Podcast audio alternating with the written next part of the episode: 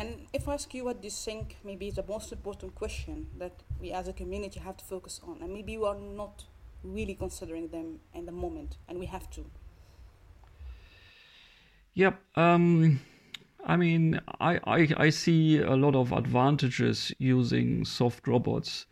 So they are um, inherently much safer than the the rigid um, component counterparts, so the more traditional robots, um, which we know from the um, the manufacturing environment, for example. So these robots, yeah, are inherently not safe. They need to be safe, made safe, possibly through software. The advantage of soft robots, soft material robots, is that they are fairly safe and can be used within, um, for example, the vicinity of humans or even being in direct contact with humans without too much of a problem.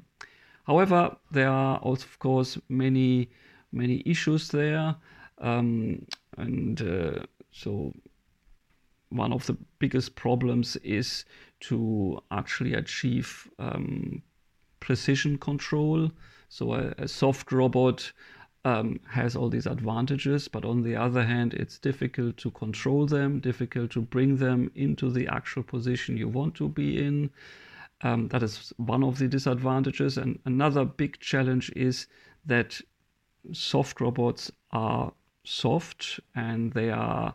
Um, how can I say they are soft throughout? That is that is the, the, the main feature they have, and that means they cannot apply large forces to the environment although this has, of course, advantages, they are safe, but big disadvantages, they cannot uh, lift a very high payload. So the ultimate dream that I have is to create robotic devices that can actually change the, the stiffness. So they can be soft when required and then you know change into another state, into a stiffer state when required, for example, to lift up um, a high payload or to carry out a task that actually requires a higher force.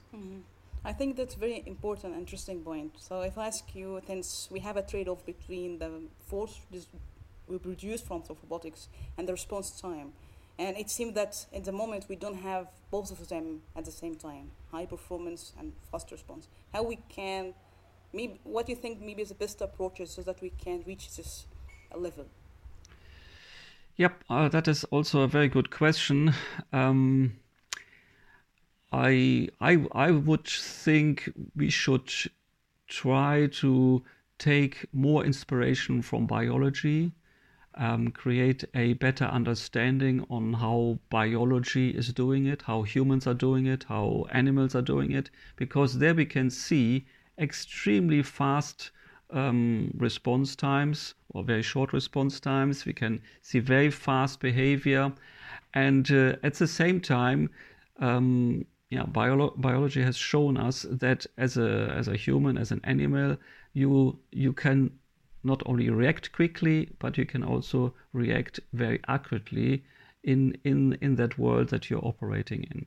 So I think that is a, if yeah, I, I, think I think that's what we should really try to um, exploit in a better way, and I think that requires also, in the first instance, a better understanding on how things are happening in nature, how biology is doing it.